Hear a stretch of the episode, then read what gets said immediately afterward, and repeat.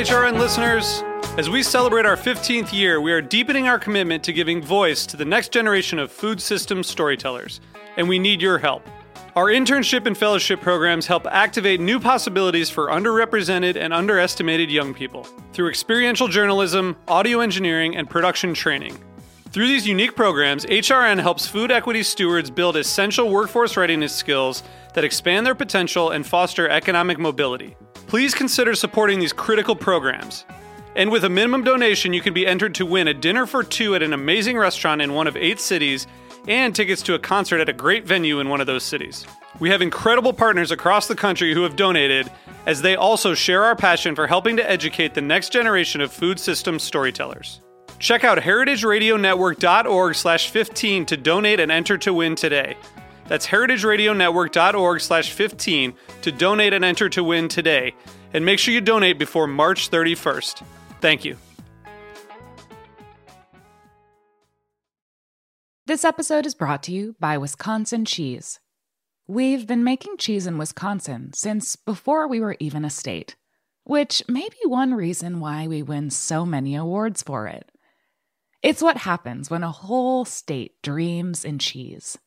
Find your next favorite cheese at wisconsincheese.com.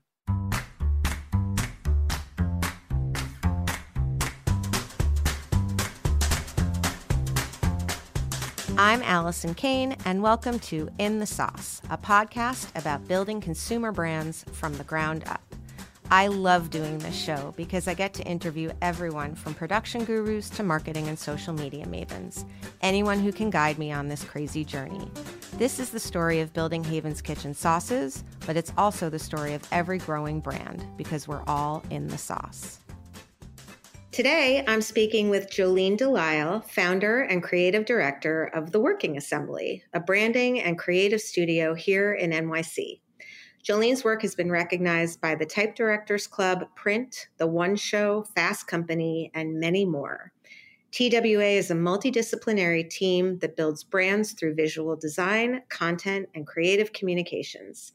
They've worked with companies across the ecosystem, including Zola, the Museum of Ice Cream, Evian, Sanzo, and Haven's Kitchen. Welcome, Jolene. Hi, Ali. I'm I you know I'm like I think the minute that we started working together, I was like, and then you'll come on the podcast. I mean, like literally, you know, maybe even before. Maybe it was 10 minutes in, signed. but yeah, pretty soon. Yeah. um, so I'm going to try to keep this from being a like a total love fest, although, you know, that is my proclivity here. And we do love each um, other. We do love each other. Um, we decided, just so everyone listening can know this, that we actually don't really need any other friends in our lives except for each other even though you know that's unreasonable. But i just i think you're so smart and i think you know so much and i just think you're super creative but also have like a good solid left brain. So you're just i'm just kind of in love with your brain i guess is is how i could put it so, needless to say, I'm very happy to have you on the show. Thanks for having me. Yeah, it sounds unhealthy when you say it out loud, the things that we've been saying, but yes. Yeah. say it out loud and to, you know, a couple thousand people. Um, all right. I also, you know, I also want to I normally, I mean, you have a really interesting background, you have a really interesting story to tell, and that story definitely I think has informed why you've built TWA the way you have and why you choose to work with, you know, founders of color and women founders the way that you do. That said, I kind of want to get into like the meat and potatoes a little bit of the brand refresh that you just completed or basically are in this slow completion of uh, Haven's Kitchen rather than talking too much about the background, but you know, needless to say, it is very interesting. Um, and maybe without going too deep in, you can tell me a little bit about TWA, you know, who you work with, why you do it, how you got here. For sure.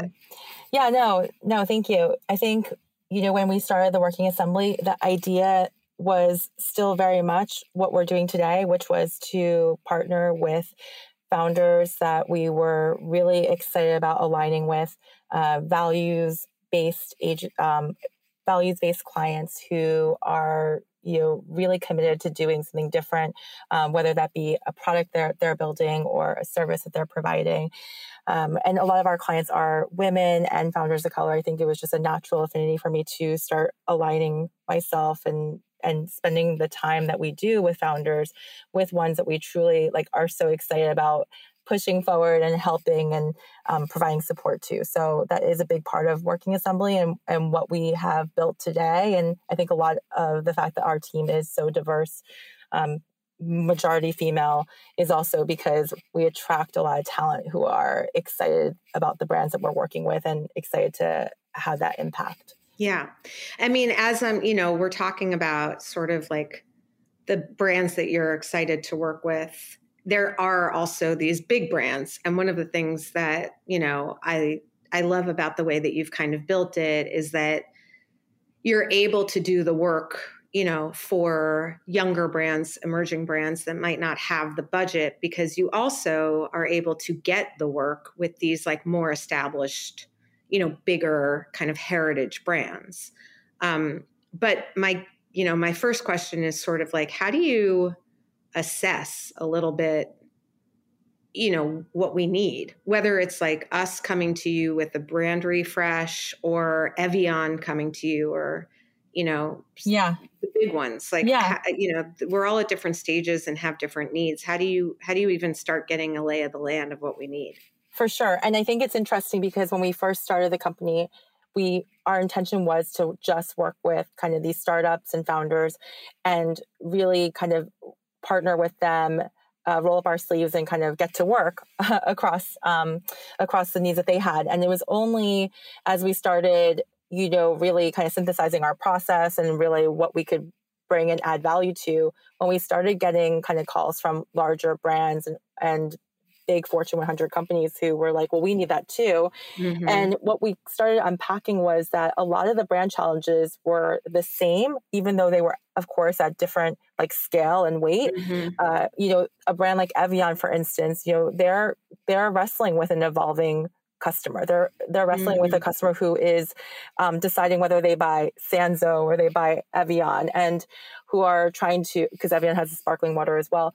Um, right. Um, but but you know and and trying to trying to align their values and to be a little bit more of an organization who who can speak a little bit more culturally and and uh, have a resonance with a customer. So that's why you know the project we did with them was really around sustainability and kind of their mission to be um, zero waste. Even though they started as a plastic bottle, you know how can we do how can we create a bottle made from bottles and how do we really promote right promote that and make that part of their story. And I think that's, you know, we realize that a lot of these larger organizations, even though, um, you know, their budgets, their scale, the way that they have reached might be different, a lot of times those brand marketers are wrestling with the same things. You know, what is our brand foundation right. story? How do we get to this evolved customer? Um, you know, what are the what are the kind of uh, emotional tent poles that we can attach ourselves to to to get there. You know, it's interesting. Two two big kind of things came up as you were talking. One is, wow, this really never ends. Like the first thought I had was like, geez, you know, we're going to do another refresh before this refresh is even out, out in the world. Like, because I guess, you know, someone once said to me, like, a website is uh, just like a, a an ever evolving living organism and I guess it's the same with brand in a way. Like, you know, you're not done, I guess is the point. Um, kind yeah, of I think, I think there's things, and I think this kind of goes back to when you and I first met and we started talking a lot. And I think this is something about a lot of founders will come to us and say, well, we need like a visual identity refresh. We need updated packaging. And they want to jump right into kind of the look and feel of of their brand because that's what that's how their brand is expressed, right? That's right. how consumers interact with it. That's what they see. They're, they're, you know, I was on a, a, call today with a founder who was like, I hate my website. If I could just redo my website and that I would be happy. We can leave everything else the same. Right. And, you know, I think, I think at the end of the day, it, it kind of goes to, um, back to the foundation. You know, I think that's something you and I talked a lot about. It's mm-hmm. it's it's how do we build a foundation that regardless of what you look like today and what you look like tomorrow, a customer, um, someone who loves your brand actually knows what you're about. Yeah. And it's not so much about what you look like, but right. it really is about what you stand for, why you exist. And that's really what we're we're in the business of of doing. Right. And that that actually is like the second thing that kind of became very clear as you were talking. Like Evian didn't come to you, for example, for like, we need a new Alp mountain. Right. right? Like we, they came to you for something like much deeper than that. And I think it, it's it's interesting, like what you're saying, right? Because your visual identity, and this this goes into sort of like what you know a lot of our early discussions were your website your visual identity what's on your pack all of that isn't just you know it, it's not it's not like floating in the air it has like a, a like a tether to something. And i guess what you guys do and what you do really really well is you figure out what is it tethered to. And that thing shouldn't really change very much at all. But from that all the stuff kind of around it that's the stuff that you know is going to change and and styles change and packaging changes and you know consumers change and how you speak to them changes but the the foundation i guess has to sort of remain the same. And maybe that's the sign of like a truly sustainable you know brand that's going to that knows who it is and what it stands for. Yeah, it's funny because I my background is actually in advertising, and so I I kind of came up in the world of storytelling being like the most important thing. And then when you go into the brand world, you know, people talk a lot about brand strategy, audience, you know, uh, research, segmentation, all of those things as being the most important things, and it's been it's been interesting for us um, just unpacking you know where we differentiate as a branding agency and what what how we can make the work really uh, better for clients has really been around on of kind of marrying those two worlds like the storytelling aspect with kind of the visual identity and un- and unpacking those two and synthesizing those two. Right. And so that leads me to you know so for everyone who's listening we um, we when we closed the cooking school just for some context in june of 2020 we kind of looked at our at our brand and at you know our pack and our website and everything and it was very very much like the thing that it was tethered to was the cooking school. This physical location you know the logo was uh, built in you know, we made it in 2011, um, and it was based on the wrought iron that was, you know, in this building that you know was built in 1875 you know everything on our website was about the cooking school and you know events in the cafe and signing up for classes and and there was like some page way over on the right that was like oh hey by the way we also have these sauces. Here's a store locator and when we closed it, we kind of looked around and we're like, you know, that's not us anymore. Mm-hmm. Like it's part of our history, it's part of our brand story, but it's not our defining who we are. You know, a lot of the mission, you know, the mission hasn't changed. Um, you know, but we knew that we needed a refresh and we knew that you know we were getting some input from buyers at grocery stores that the packaging was too simple and that you know there we didn't have any we didn't know when we would make an instagram post like how to bring in another color other than black and white because we didn't have brand colors. Like there was just a lot that was very um it, i don't know it was like it kept us a little bit confined.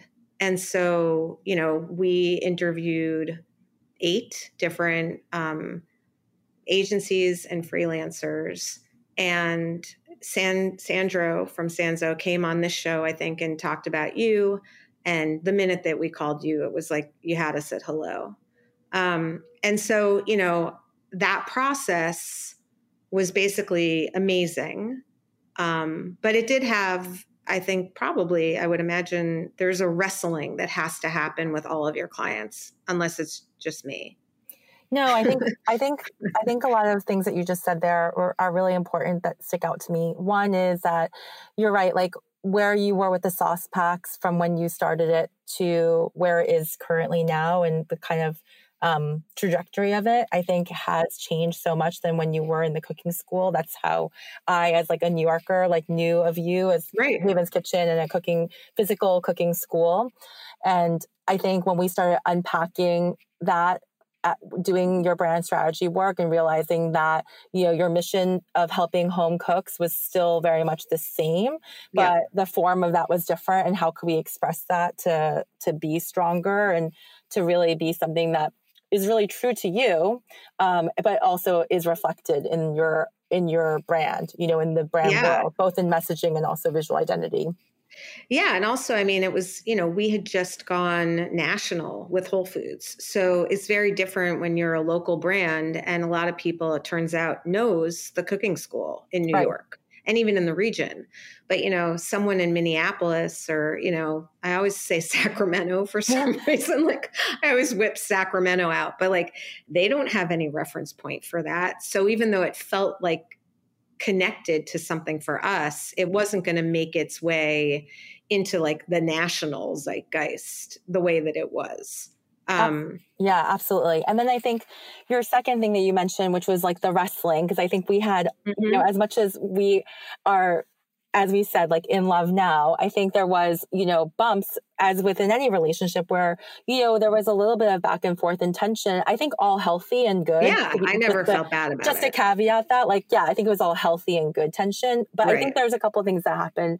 You know, one, we always do this exercise in the beginning when we start working together where we'll ask, what are the brands that you're really inspired by? What are the brands that you're really excited, um, what they're doing and how they look? And I think sometimes, you know, founders will come with with a mood board which you did of brands that you're really excited by and look look like but that doesn't necessarily mean that that's the right brand for you or that's mm-hmm. how you should look or how you should show up um, and it's a lot of unpacking like what is it about those brands that really stick right. out to you and what are the things that you really like and you know i think there was a lot of back and forth as far as you know reconciling your personal preference versus you know what was right for the brand too because it is mm-hmm. so personal to you and i think that yeah. happens a lot yeah, no, I, I actually I want to get into this because I, you know, I really want this to be helpful for other founders and like emerging brands. So I think we should take a quick break, and then when we come back, we'll talk about all the things that I did that annoyed you. Great. We'll be right back.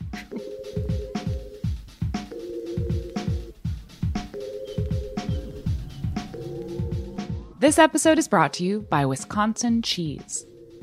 There's a reason when you think of Wisconsin, you think cheese. Cheese is a huge part of Wisconsin's history and future. In Wisconsin, the state of cheese, the tradition of cheese-making excellence began 180 years ago, before Wisconsin was recognized as a state.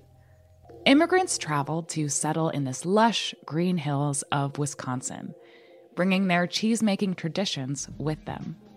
These storied skills combined with the freshest milk available created a cheesemaking culture that is uniquely Wisconsin. Wisconsin's 1,200 cheesemakers, many of whom are third and fourth generation, continue to pass on old world traditions while adopting modern innovations in cheesemaking craftsmanship. Find your next favorite cheese at wisconsincheese.com. I'm back with Jolene Delisle, founder and creative director of the Working Assembly. Okay, so you know, to be clear, I also felt like all any wrestling that happened where we there was like a push and a pull or when you guys would come back with stuff and I would give feedback and you would be like we need we need to understand like that feedback needs to be attached to something. Part of what made me a better, I think, leader in this in this partnership with you guys was that I learned how to give much better feedback and being like it doesn't pop enough like that's not feedback like you you wanted me to to really figure out what it was that I liked and what it was that I didn't like. And that was incredibly helpful. And I've kind of taken that forward with me in, you know, in everything now that I do. Um, but uh, just in general, what else? You know, I think there's a really good point. You know, first of all, I'd be very curious to see, you know, how many brands come to you in any given month with the same brands on their mood board that happen to be kind of, you know, of the moment. Like, yeah. is is there is there, there do you just see the same brands over and over, and you're kind of like, oh, it's them again? We do, and we joke about it a little bit here because there is a couple that are kind of at the moment, you know, of the zeitgeist and and clients are really liking and and jealous of in some way and feel like mm-hmm. there's a lot that's that's good about it. And I think one thing that we have to always try to unpack is there's the stuff that we all personally really like, and then there's the stuff that really works. And I think that's where, you know, you, Ali, especially have a really good sense of is, you know, you're really thinking about the customer in the market and making sure that they understand what you're about and right. they want to, they, that your packaging is not just beautiful but also functional and i think yeah. that's something that especially if you are a d2c brand that has aspiration of going into the store it's so important that your packaging not be this like beautiful minimal art piece mm-hmm. you know there's that balance between you know being something that is beautiful to look at but also really uh, adding value for people yeah. and and being something that's super clear for them to understand you know what what it is that you're about in the two seconds that they have that they're evaluating you. Yeah. and so i think that's something that we talked about a lot because there's the design and branding that branding agencies do that's for them. And then there's the work that i think that we do sometimes it's really just it's for the client you know a hundred percent. works. Yeah I mean, and and two things also. One is, you know, any anybody out there who's listening who is doing a brand refresh or who's about to make a brand, like go ask go ask the buyers. Like the people, you know, sometimes I think, especially if you're a digitally native brand, you're kind of like, oh yeah, that buyer who's been buying, you know, for dairy or salty snacks for 30 years at the same store, like they're not going to know innovation well, actually, they might not know innovation, but they do know what doesn't work. And they've seen a lot. And they can tell you you don't need eight icons on the front of your package. You just need non GMO.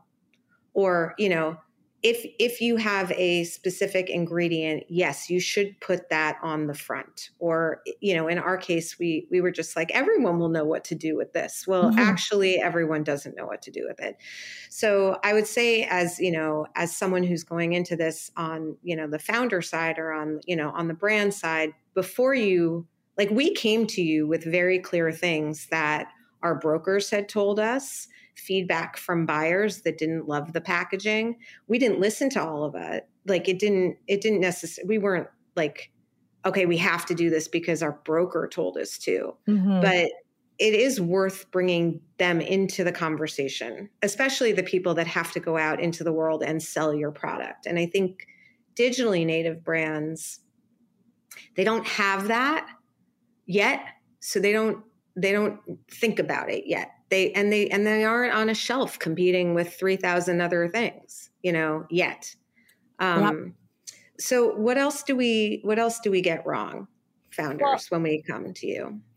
Yeah and i think that's that's that's something that's interesting is like it, it is about that personal taste versus what works. And then i think the other thing too is that there is a, like uh, an homo- homogeny that's happening within the design world, right? Where a lot of things do look the same, whether that's direct to consumer, whether that's in the aisles, you know. And then right. we're also dealing with store brands that are creating their their own yeah. kind of knockoff versions of of these interesting brands that mm-hmm. are independent that are popping up. And so, you know, there's a there's a lot that are playing for the kind of eyeballs and wallets of our of our customer how do we make sure that we distinguish that so a lot of what we do is is trying to unpack and unwrap a lot of that feedback and personal preference and really at the end of the day strip that away to being at the core of of who you are as a company what really distinguishes you as a brand and then how can we make sure we leverage that versus letting kind of the the the sea of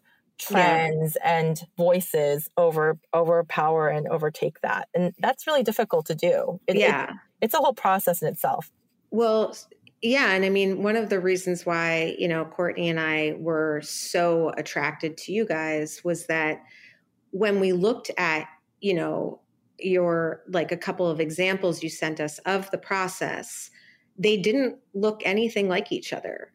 It wasn't like oh this is a working assembly brand you know like there you could you knew that you had done something specific and personal with each brand because it was them that were coming through not you which i think is really cool and a testament to you. And it probably goes back to having just diverse voices in the room doing that design because you know some some some people are like i want a brand designed by xyz because they always look good and it's almost like a sign of it's like a badge of honor in a way and their signature right yeah i mean well one yeah. i will say we have in my opinion the most talented designers on our team and yeah. some really really creative creative people who kind of make up our our agency but I will also say that they all understand the challenge, which is to be a chameleon, to be yep. absorbed absorbed within that brand world and then to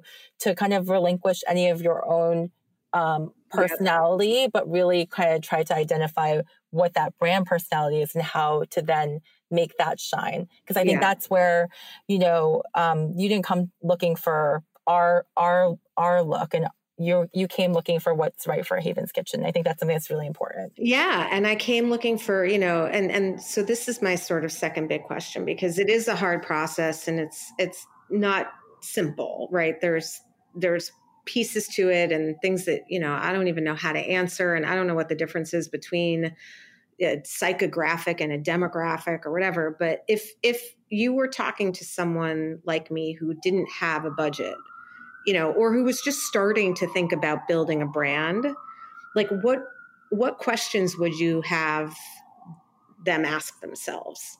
Like what are some of the the fundamental questions that we need to ask ourselves to sort of make that foundation to to give us something to tether it all to? Yeah, I think it would I would say if you have only a, a, a second or a chance to which we really only do to sell someone on your product. What is it that you're doing that's so much different and so much better than anyone else? And for you when we chatted it was a lot around um, around helping and enabling mm-hmm. home cooks to to be as creative as they want to be and adding that extra layer of refinement.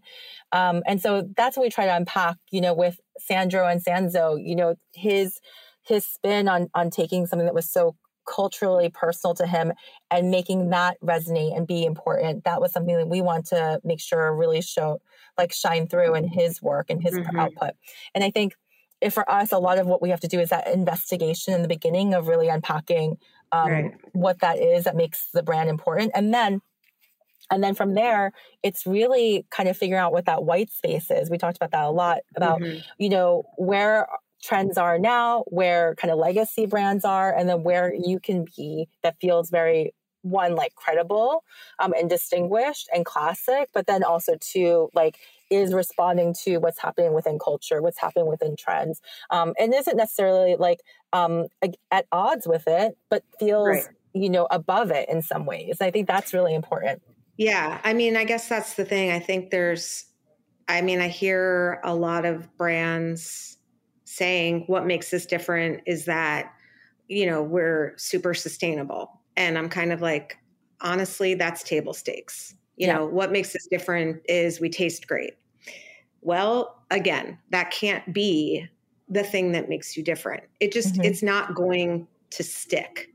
Yeah um and i think that you know not that i'm an expert on what sticks. I mean you know yeah. the jury's out to some extent. But i think you know we've already cleared a bunch of hurdles. Um, you well, know, getting to about, we are. Should yeah. we talk about how you had that moment where you came to us and you said, I kind of want to explore you know something that's really crazy and hand drawn and um, you kind of you had you brought kind of a mood board to us that was really kind of pushed you, I think, from both like color and yeah. graphic language that was a little bit outside of what you originally briefed us on. Yes, I think we should talk about that. Um, so let's let's give that some context though, because I guess my question is like, was it a, was it a fairly typical experience working with me and my team that I, you know, it's a it's a pretty founder led, you know, brand.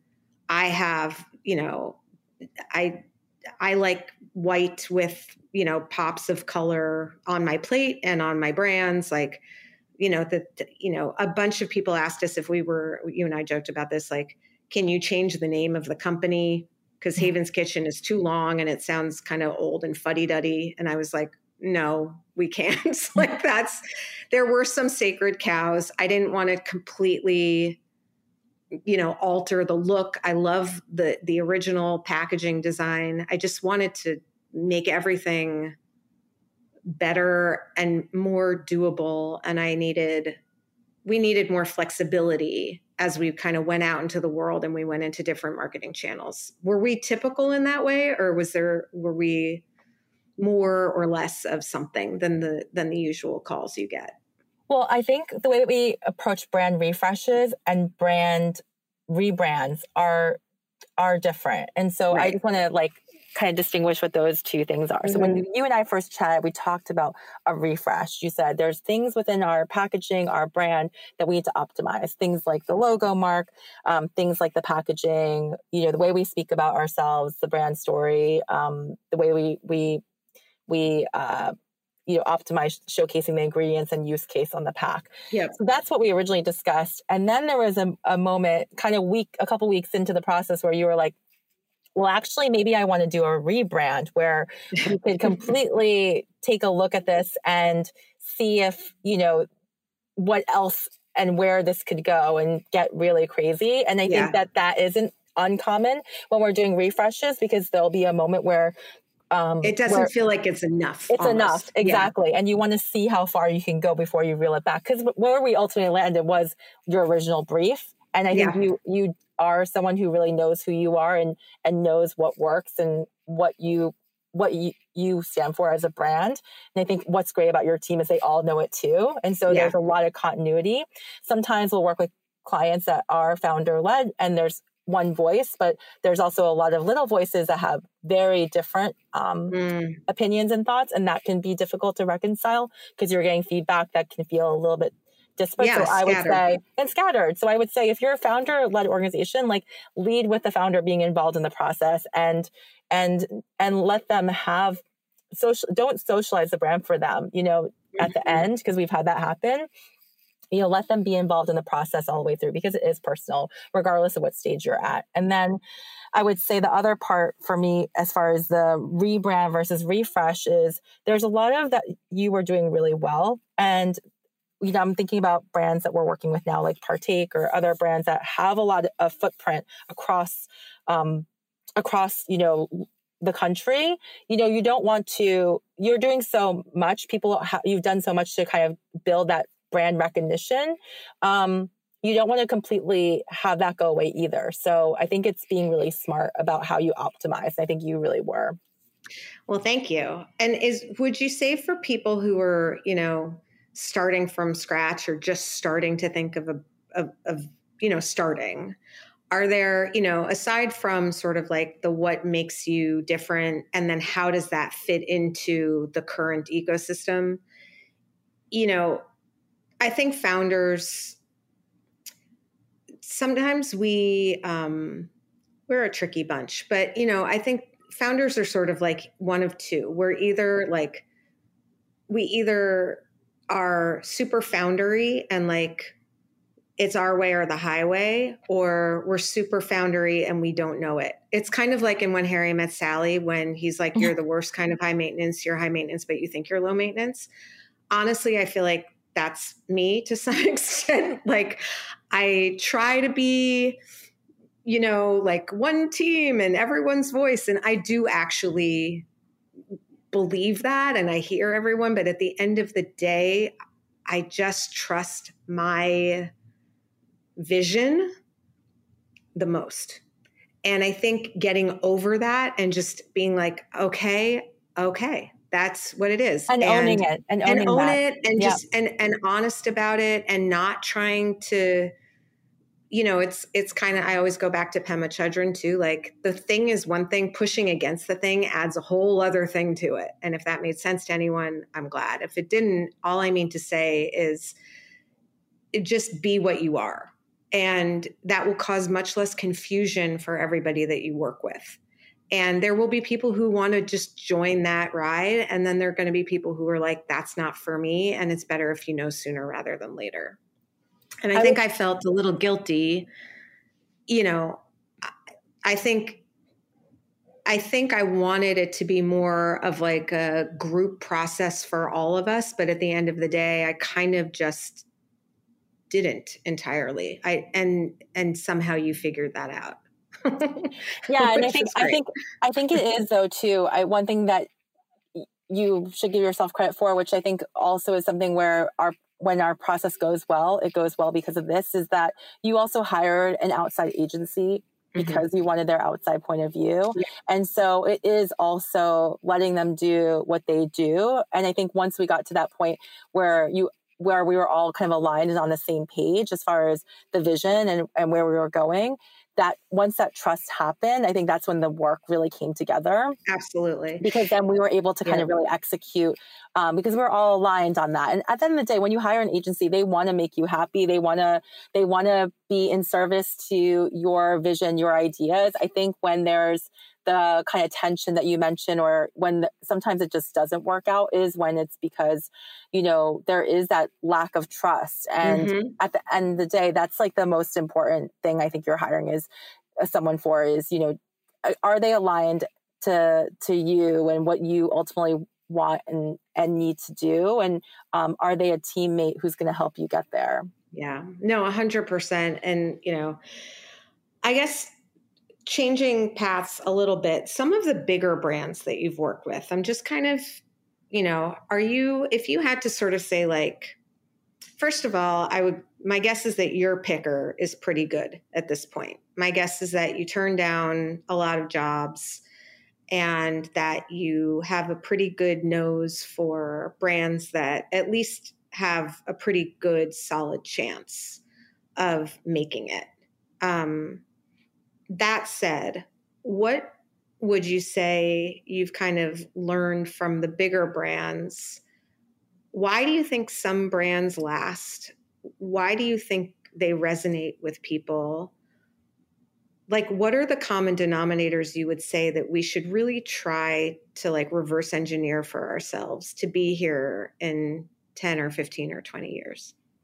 Yeah, that's a good question because I think one thing that we we do is, you know, what people are really surprised by is that, you know, we're doing the branding for Haven's Kitchen, but then we've also done the rebrand for Mass Mutual, which is a, yeah. which is an insurance company or Guardian Insurance, uh, which does dental cards. You know, I think that mm-hmm. that's really surprising and those are all both you know almost 200 year yeah. old brands that have been around for a very long time so i think one at the end of the day that they're they're actually really good products so i think that's like why i think haven's yeah. kitchen will be around for a long time is you have a great product and um, you you really are putting out something that people want i think that's something that's very important of course and something you can't always replicate but mm-hmm. i think the second thing too is like a trust and um, and building credibility within your brand. I think there's some brands that we all really like that are out there right now that feel like a brand that's only going to be around for the next two or three years. We can't imagine right. that that brand's going to be around forever. Um, and why, why, what do you think that is? Because I, I have a hard time pinpointing it. I, like, I, all like, I don't know what it is other than it. It feels, it feels like light or something and i don't know how to like put that into words. Like what what gives you that feeling of like they're not going to be here in 10 20 200 years? Yeah i think sometimes they're either um, responding to something that's very trendy at the moment. I mean there is way too many uh, spike seltzers on the market. There's probably way too many sparkling waters on the on the market too yeah. at the moment. You know it's like they're all responding to to things that are happening at the moment. And I don't think all of these brands will be here. And right. and what will make some of the brands last will be whether they're listening to their customer. They're willing to change. They're willing to evolve. They're willing to respond. Um, they're willing to not be uh, just one thing, which is whether it's trendy or or relevant at the moment. Um, they where they're really trying to build something that lasts. Right. Got it. Yeah. I don't know. I you know, I think it's confusing for founders too, especially you know, we live in this really interesting ecosystem where, you know, you do see these brands that kind of get built almost overnight and then they get acquired for like a ridiculous amount of money. Mm-hmm. And it sets us up for thinking that that's the way that it goes. And you hear the statistics, it's like 99% of brands fail. And, you know, again, like I said, there's hurdles, right? Getting to your first million in sales, getting to your first 5 million in sales, getting to 10 million in sales. It's, you know, there are these hurdles. And with every hurdle, you have brands that don't make it and they kind of fall. And, but then you have these sort of like random like sort of weird little shooting stars that for some reason or another and it's probably not necessarily the product or the branding it's probably the needs of the strategic that ends up purchasing them or you know mm-hmm. a portfolio company that needs to do something like whatever it is um and so they they kind of they there's a setup almost because you see some of these brands hugely successful in very little time and you think oh all i need to do is this is follow and that formula and that right. book. Yeah. Yeah.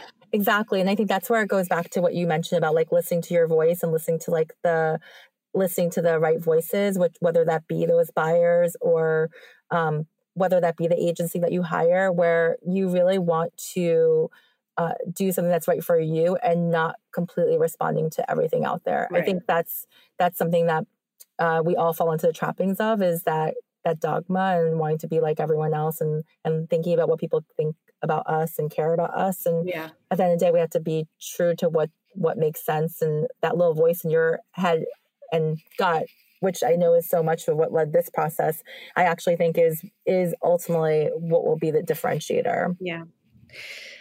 So let's talk about brand building for a second because, you know, whenever I'm with you, I'm like, we just scratched the surface with a new logo and a beautiful brand book. You know, we've got tone of voice, we've got all of our brand colors, we've got secondary brand colors, we've got tertiary colors. We have a secondary font, which is like amazing because we always had one font and we were like, it was just always kind of funny.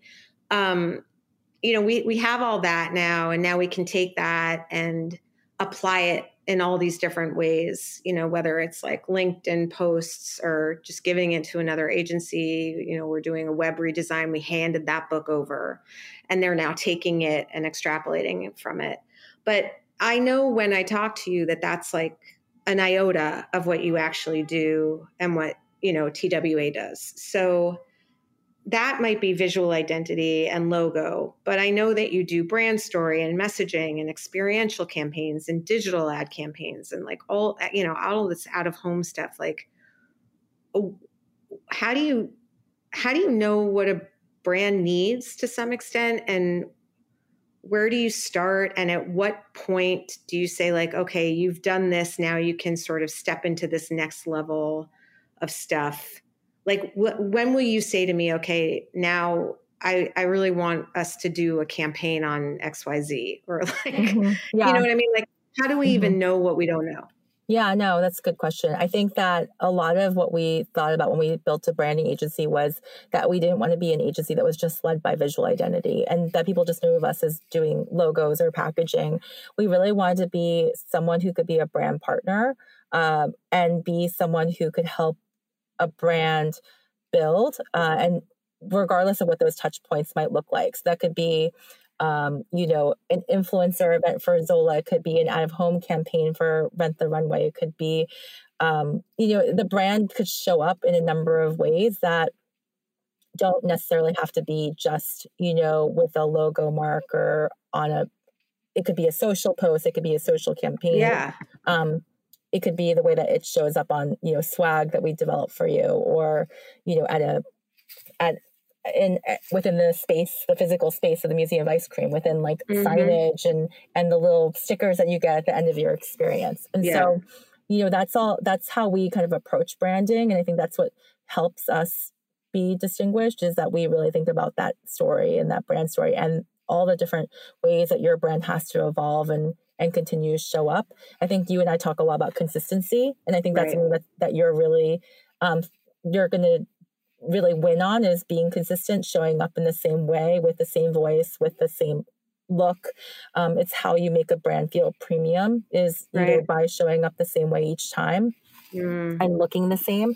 And I think that's something that we that you and I will always talk about is you know where where can we help service these home cooks like where can we show up in a way that that feels surprising and adds value to their lives and feels um, exciting and um, and making them love my brand more. I think yeah. that's something that you and I talk about a lot. And and what I talk about with a lot of the people that I that we work with is, you know, how do we make sure that your brand shows up um, in a way that one not only represents like all the kind of brand building, visual identity work that we've done in Foundation, but in the way it speaks, the way it acts, the way it's you know the partners that's aligning with, you know, and the events it's it's activating around. And so building on that though, like going back again to like you know you're you're new in this and you're just starting to build something there are endless consumer touch points we all dream i mean you you did some mock-ups for us of like you know um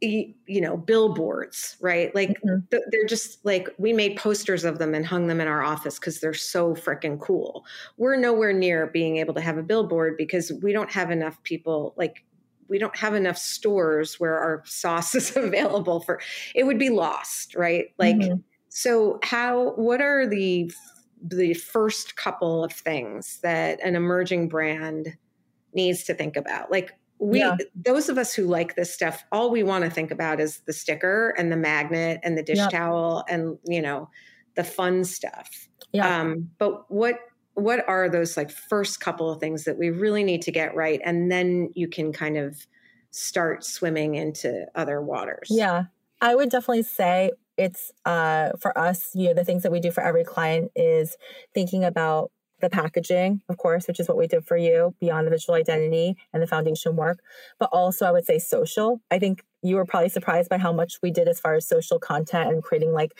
templates for you mm-hmm. and um, thinking about motion and animation and how mm-hmm. you show up and how you speak on social. I think that's just a, a naturally easy place to go. Um, that's doesn't cost that much to really kind of revamp and really think about how you show up and how you interact with with customers on social, how you can add value there. Yeah. Um, and then again, the other, going back to the consistency because ours, yeah, really, yeah. Yeah. And then the other thing I would say is website, which I know you're working on too, mm-hmm. is just mm-hmm. how do we and the and the visual assets, the photography. I mean, those are all things I always say are like the things that you shouldn't make concessions on and like try to really get right because those are really important. Yeah. Okay, so uh, going so now kind of zooming out we just zoomed in but zooming out to sort of like the whole the landscape right aside from like the the couple of brands that you see everyone's sort of you know excited by or jealous of or they're on their mood boards like are there any sort of big macro changes that you're seeing in the branding landscape like obviously there was the blanding and there then there was like the the 90s anti-blanding back to sort of you know whatever. It would be great to hear that there's i don't know something beyond that maybe happening or that you know more brands have more niche audiences and so they can be more who they are and they don't all have to look alike or, or something but is there anything that you're seeing it, it, negative positive either way no judgment? Yeah. Yeah no i think there's two things. One i think brands that are owning more culturally like who they are so brands that are to your point like for more of a um created from more of like uh either from a more niche community or from a niche uh niche landscape, you know, mm-hmm. then going mass, I think that always will win because it feels so unique and interesting and feels like a conversation. Right. And the other part that I would say is we've been in this kind of D2C land for a very long time. And I think this whole Instagram bubble, as we all know, will mm-hmm. probably likely pop at some point soon. And yeah. so I think it's really thinking about outside of Instagram, how do you show up? How do you look and distinguish yourself from looking the same and i would actually say it's probably off of the feed. It's not it's not on your feed right now. It's it's maybe more in mm-hmm. um maybe it's more in art books and museums and and feeling a little bit more classic and going back to more yeah traditional graphic design things that really work. I think that's what i really liked about working with you and was almost like going back into just the foundation of good typography good design good right. communication design, I actually think that's what's going to work well because people don't have time to investigate and try to look for that small six point type that says what this product actually is right. in a sea of color. Yeah. You know, what they actually have time to do is actually look at your pack, really get really clearly who you are, what you're about, and then where they can get value from it. Um, I think that's gonna that's gonna win right now. Yeah, I mean, I think eh, you know, I'm sure you have this too, but it's a, it's also an interesting time because I have a lot of you know D2C founder friends and you know brand friends, if that is a thing, that you know have had a lot of success, you know, D2C, and I think you know I've said this before on the show, but I think there was just sort of this understanding a couple of years ago and I still think, you know, most brands should start directly to consumer because you can learn a ton and you can really build a community and you you know, especially if you're lightweight and you're shelf stable and it makes sense. Like I'll say that till the cows come home. It's a really easy way to start. You own your customer, you understand them, you can ask questions, all of that. But at some point, likely, um, you are going to want to expand out of one channel and into retail, most likely grocery. And um, for a lot of us, it's, you know, starting with the more progressive, you know, retailers, whether, you know, it used to be sort of you started with either natural or specialty, and then you went to progressive conventional, and then you went to conventional, and then you went to club, and then you went to mass. Um, now I think, you know, people are kind of hopping around all over the place, and those channels are bleeding a little bit. But all of that is to say that, you know, they're all trying to figure out what to do for on shelf. And they all realize that what's sold directly to consumer isn't necessarily going to win on shelf. So I'm imagining a lot of them are coming to you. Um, is there anything that you you kind of find yourself repeating over and over to yeah. those brands? Yeah. Yeah, I do because because I think that that a lot of times sometimes the people who are that you're hiring to develop your brand they're coastal. They live you know on the west coast they live on the east coast they're going to those like very specific places. They're they're looking at the same things as maybe you're looking at or that you know that you aspire to. And i would say that part of us having a diverse team hiring people from all over the country and and also really thinking about about consumers all over the country is how do we get to the people in the middle you know mm-hmm. sacramento to your point and what and what are the things that will will engage them and excite them but also not alienate them too because i yeah. think that's something that happens a lot is we'll kind of create something that's almost so cool that it becomes uncool in that no one understands it you know right. so i think that's that's something that we have to do is is to and I, I always encourage the people that we work with to really think about too is is to not make a coastal brand, not make a brand that works for the West Coast and East Coast because they're they're going to adopt. They're going to be early adopters. Right. But the ones who are going to make your brand stay and have longevity are in the middle.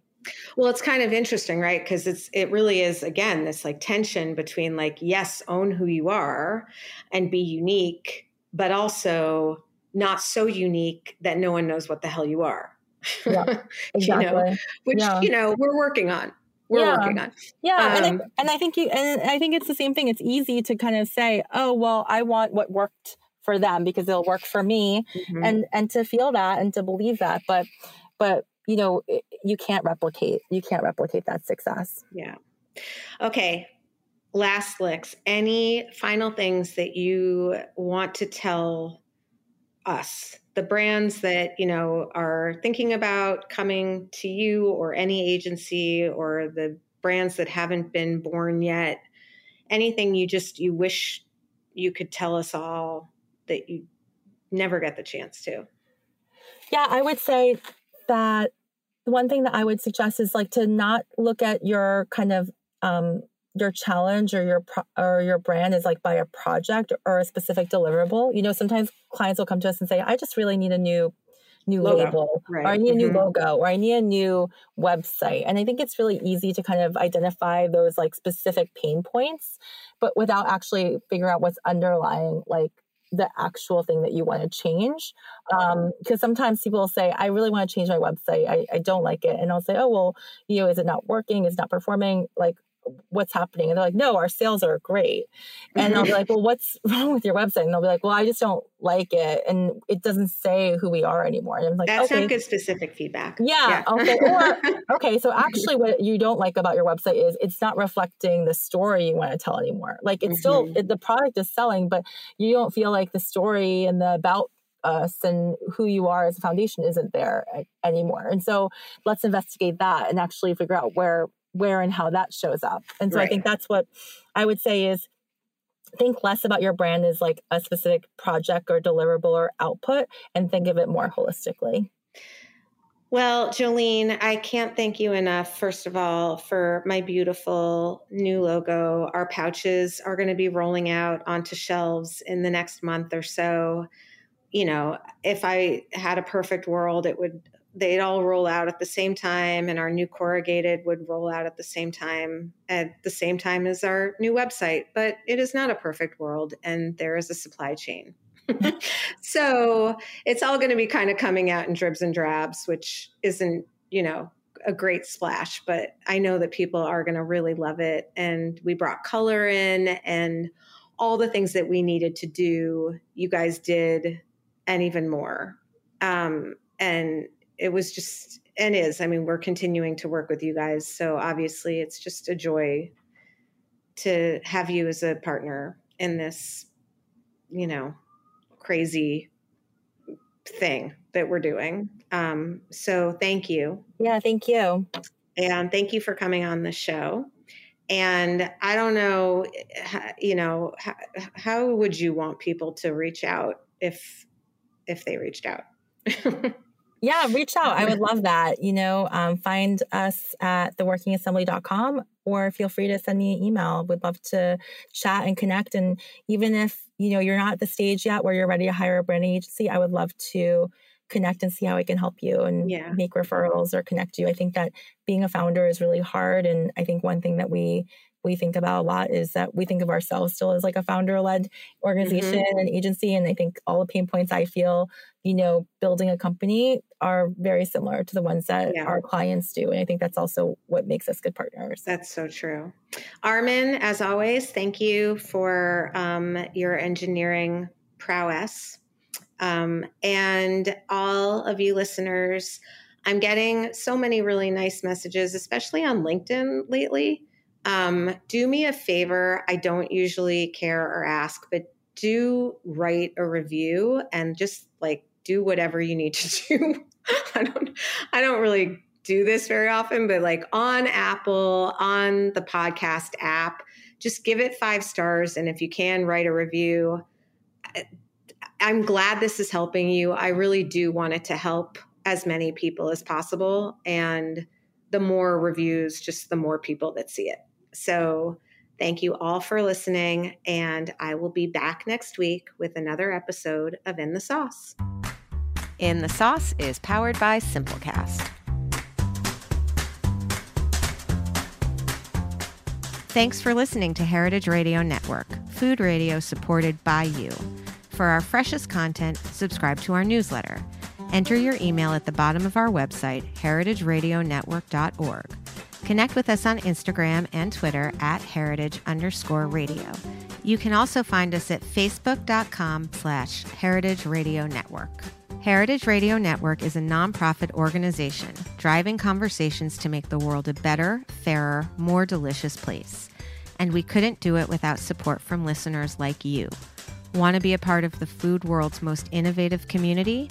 Subscribe to the shows you like, tell your friends, and please join the HRN family by becoming a member. Just click on the beating heart at the top right of our homepage. Thanks for listening.